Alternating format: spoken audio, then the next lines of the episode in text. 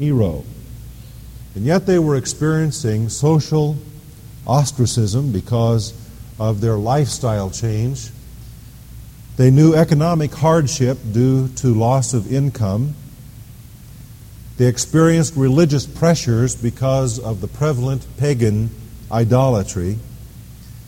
And they knew the meaning of rejection and misunderstanding in their families because of Jesus Christ. These are the same kinds of subtle pressures and quiet sufferings which all godly Christians endure from time to time. We learn in verse 17 that suffering is, in the first place, sure. He says, if indeed we suffer with him. The idea is that it is an assumption. The if is not actually a doubt, it's an assumption that we will suffer with him. If, as is the case, we suffer with him, is Paul's thought here. Suffering is sure. But notice also that suffering is shared. We suffer with Christ. The Apostle Paul wrote to the Philippians, and he said to them, For it is graciously given for Christ's sake that you might suffer with him. And not only believe on him, but that you might suffer with him. That too is the gracious gift of God. And honor, the highest privilege that we can have is that we might endure suffering because of our faith in the Lord Jesus Christ. Our suffering is shared with Christ. And he says that our suffering is significant because it leads to glory. Just as surely as travail leads to childbirth, so suffering leads to glory. Not a meritorious kind of glory, a suffering rather, do we endure, but a preparatory suffering.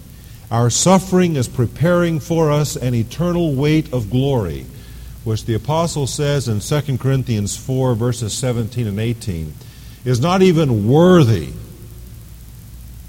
to be compared to the sufferings we have now. He says that glory is so great, it is so majestic, it is so awesome to consider that it's not even worthy to put into the same scales with the little bit of temporal suffering that we have in this world. Our suffering is sure, our suffering is shared, our suffering is significant. And whether our suffering be because we are Christians or we suffer the kinds of disappointments, hardships, uncertainty, and pain that all people know, in the midst of our suffering, we sometimes forget what God has in store for us in the future. That failure to remember causes us to lose a sharp spiritual focus so that we can develop a spiritual myopia, a short sightedness, so that we lose the longer, more distant view of things.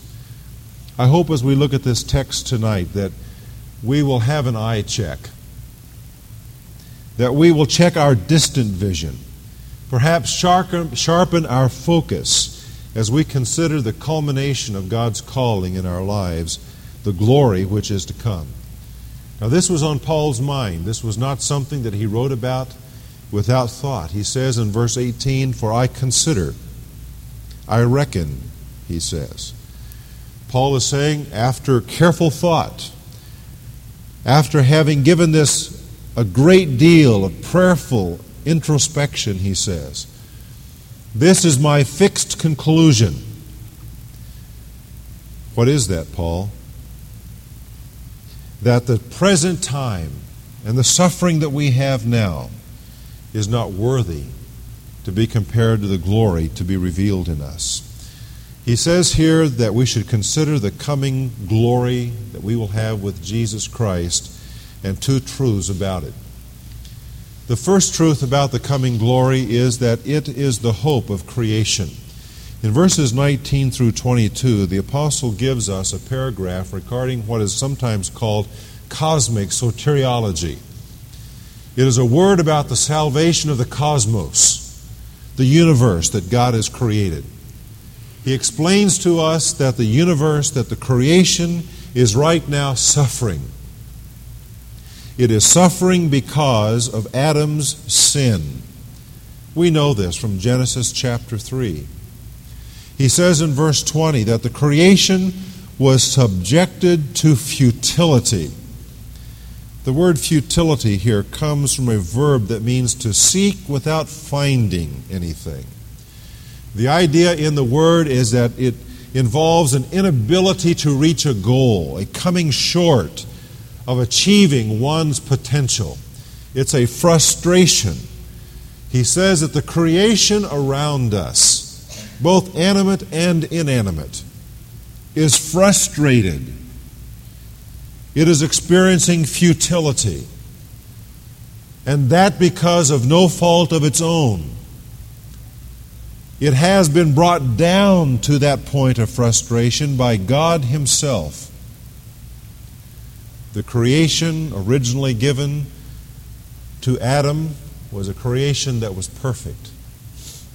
As you and I look around today and we see the suffering of animals, we see the depletion of resources, we observe the imbalance of natural forces the pollution of our ecology, the extinction of some kinds of life, as we observe all of that, we have to realize that that exists because of our sin. The perfect creation was brought down and subjected to all of that travail and suffering and futility because of the sin of humankind. You say, well, why did God do that? Why did God bring the creation down when Adam fell into sin? Well, the answer to that is he did it so that man might still be able to have a certain rule over it. You see, the environment was made to fit a fallen king. He says that the creation now groans. It waits eagerly, he says in verse 19, for the revealing of the sons of God. That subjection to futility was one that was made in hope. The creation itself will one day share in redeemed mankind's deliverance from sin. Eventually, there will be a transformation in the creation corresponding to the Christian's redemption. He says in verse 2 that the law of the Spirit of life in Christ Jesus has set you free. That very same verb is used by God in the text here regarding the creation. It is eagerly looking forward to its own liberation its own freedom from the futility to which it has been subjected by God. It longs for that day. It is anticipating eagerly the freedom that is known by God's dear children. Say, when will that be? Well, the answer to that is during the millennium. In Acts 3:21 it is called the period of restoration of all things. Jesus refers to it in Matthew 19 28 as the regeneration. In the millennial reign of Jesus Christ, the creation itself will experience the liberation for which it longs now.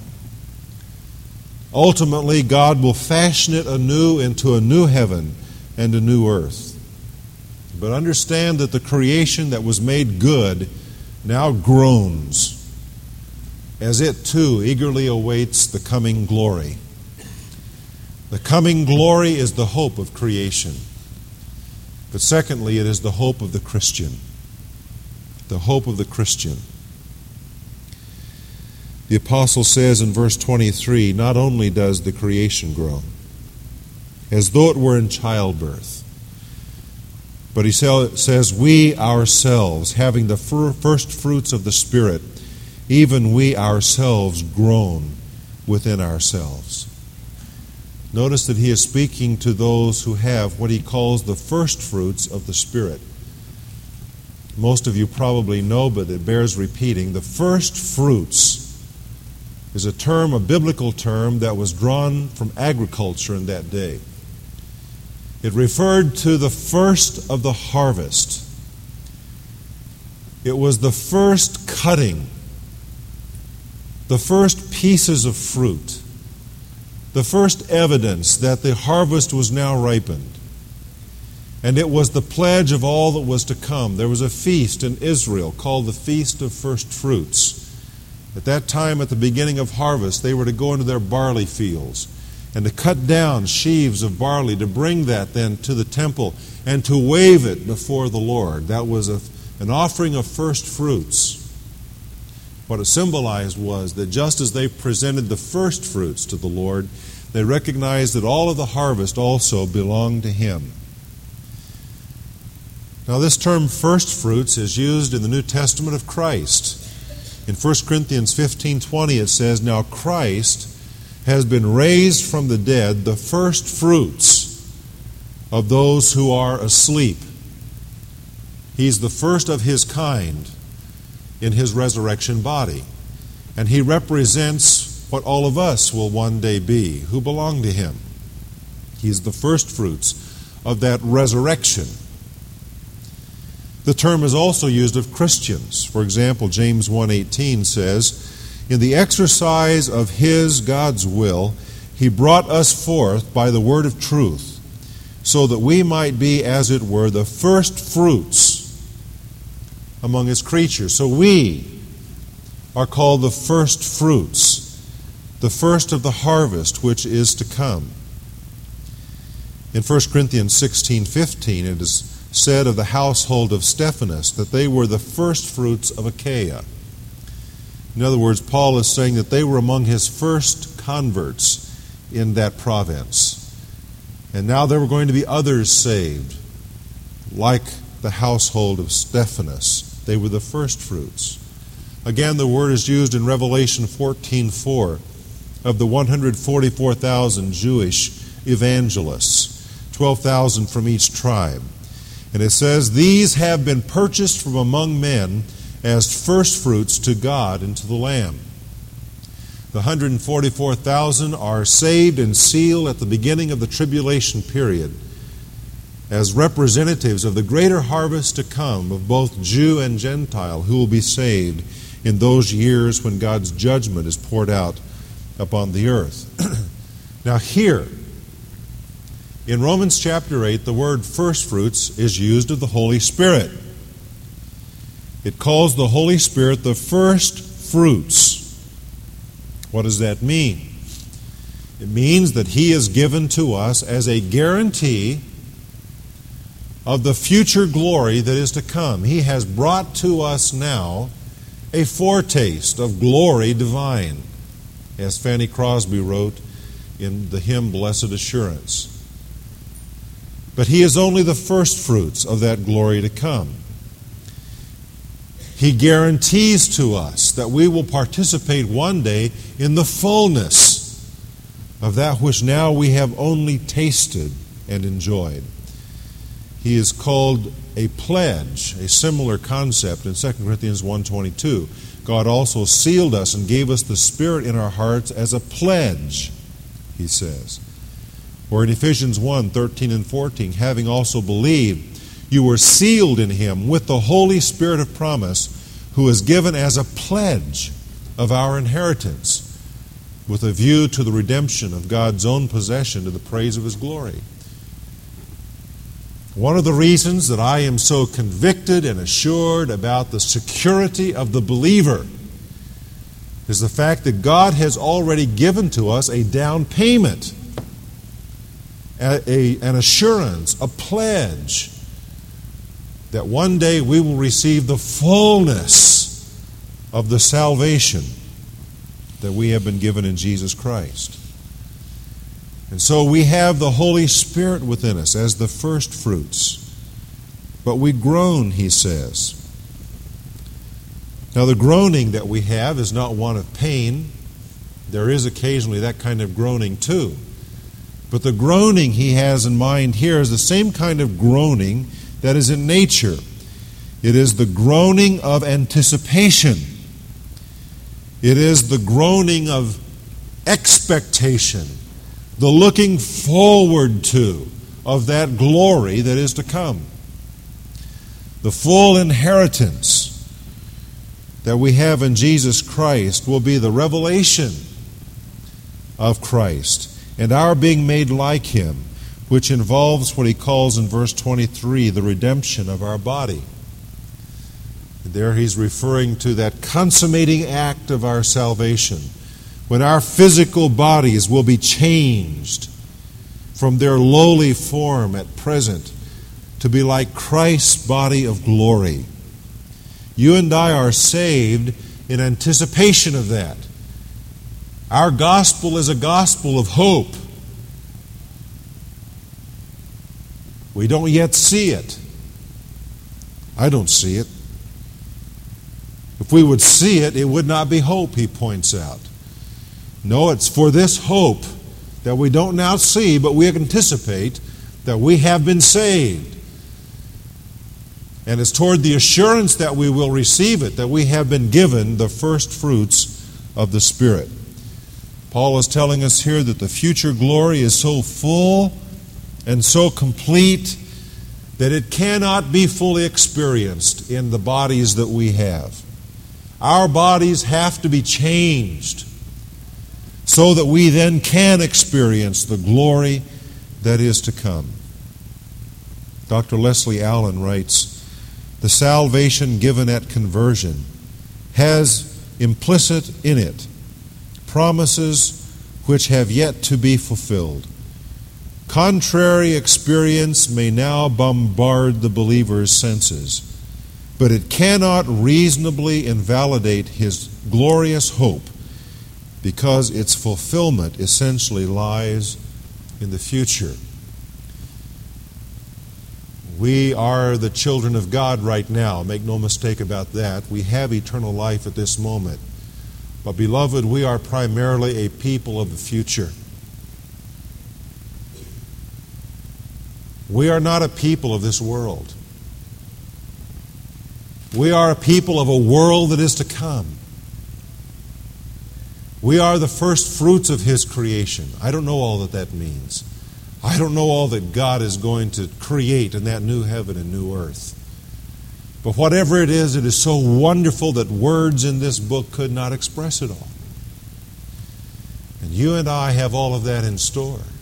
We will share in that coming glory. It is not small, it is not imaginary, it is very real, and it is so humongous that God cannot possibly put into one book all that it contains. That is the hope of the Christian, the glory that is to come. He says we eagerly wait with perseverance.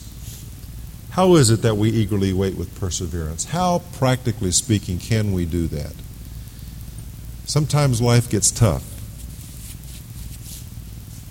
We go through sufferings, whether physical or emotional or in persecution, and we wonder, when's this glory going to come? And we say with the psalmist of old, Oh Lord, how long? How long? How is it that we wait eagerly in perseverance? Let me just give you a couple of thoughts about that. If we're going to wait eagerly with patience, we need to, number one, reckon our sufferings like Paul did. To see that we are going to suffer in this world, they're sure. To see that they're shared, that Christ suffers with us. He knows our pain that we pass through and to see that our, our suffering is significant. We have to keep that in mind. As you compute all of the factors of your life and you see the hardship and the heartache and the disappointments, keep all of that in mind. It's sure that you're going to suffer in this world. Don't be surprised by it. But Christ shares it with you, and it's significant because it's working in you an exceeding eternal weight of glory. The best is yet to come for you. It's passing. Suffering must precede glory. Reckon your suffering like Paul did. Secondly, be diligent in your ministry to others. When you and I are passing through suffering, it helps us to keep busy ministering to other people. Keep before ourselves the fact that when Christ come, we will one day stand at his bema seat. And we have an intense desire that when we stand there before him on that day, that we might receive a full reward and not be robbed of any of it by carelessness and sloppiness and unfaithfulness in this world. And so, as you and I pass through this world, and we eagerly wait with patience, let's keep in mind that second thought. I want to be diligent in my ministry to others. Because when I stand before Christ, I want a full reward. And then, thirdly, if I want to wait eagerly with patience, I must stay in the Word. I must stay in the Word of God to give me perspective of what life is all about. If I don't, I'm liable to end up like Elijah did and get discouraged and think I'm all by myself. We forget our focus. And so I need to keep myself in the Word of God. Are you keeping yourself in the Word? And finally, if you and I are going to eagerly wait with perseverance, then we need to develop a romance with Jesus Christ and keep that romance strong. We must not allow the flame of devotion to burn low in our lives. We must preserve it. Jude said, Keep yourselves in the love of God, waiting anxiously for the mercy of our Lord Jesus Christ to eternal life. Keep yourselves in the love of God. What does he mean? He means, in essence, this. I'll paraphrase it. Keep yourselves in love with God. That's what he's saying. Make sure that your heart beats with a passion for Jesus Christ. Don't allow yourself to become a spiritual adulterer or adulteress. Don't allow anyone or anything else take his spot, the spot of first love, the spot of preeminence in your life. I want to tell you that if you'll do those things, if you'll reckon your suffering like Paul did, if you'll be diligent in your ministry to others, if you'll stay in the Word to keep your perspective, if you'll develop a romance with Jesus Christ, then you will also eagerly wait with patience the glory that is to come. One of my favorite hymns talks about the glory that is to come. It's one that I'd like you to sing with me. If you'll take your hymnal.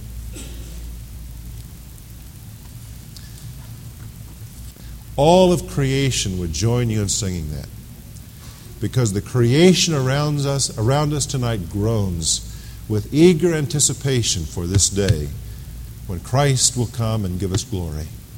Beloved, let our hearts too eagerly anticipate his coming, eagerly anticipate it with patience. Let's pray. Lord Jesus, I pray that we will tonight, above every other concern of life, every other goal, every other motive, will have this as number one eagerly anticipating the coming glory. Lord, remind us as we pass through the battlefield of life, as we walk through the pilgrimage on this earth, that the best, the glory, is yet to come. And may we be willing to suffer whatever you call us to suffer. That we might one day realize the fullness of glory. May we faithfully serve you here, that we might not be robbed of any reward on that day when we stand before your bema seat. Cause our hearts, I pray, as we go from this service and through this week, to beat with anticipation and longing for your coming and the glory that comes with you. And we pray this in your blessed name, keeping in view and in focus your blessed hope and your return. Amen. Good night.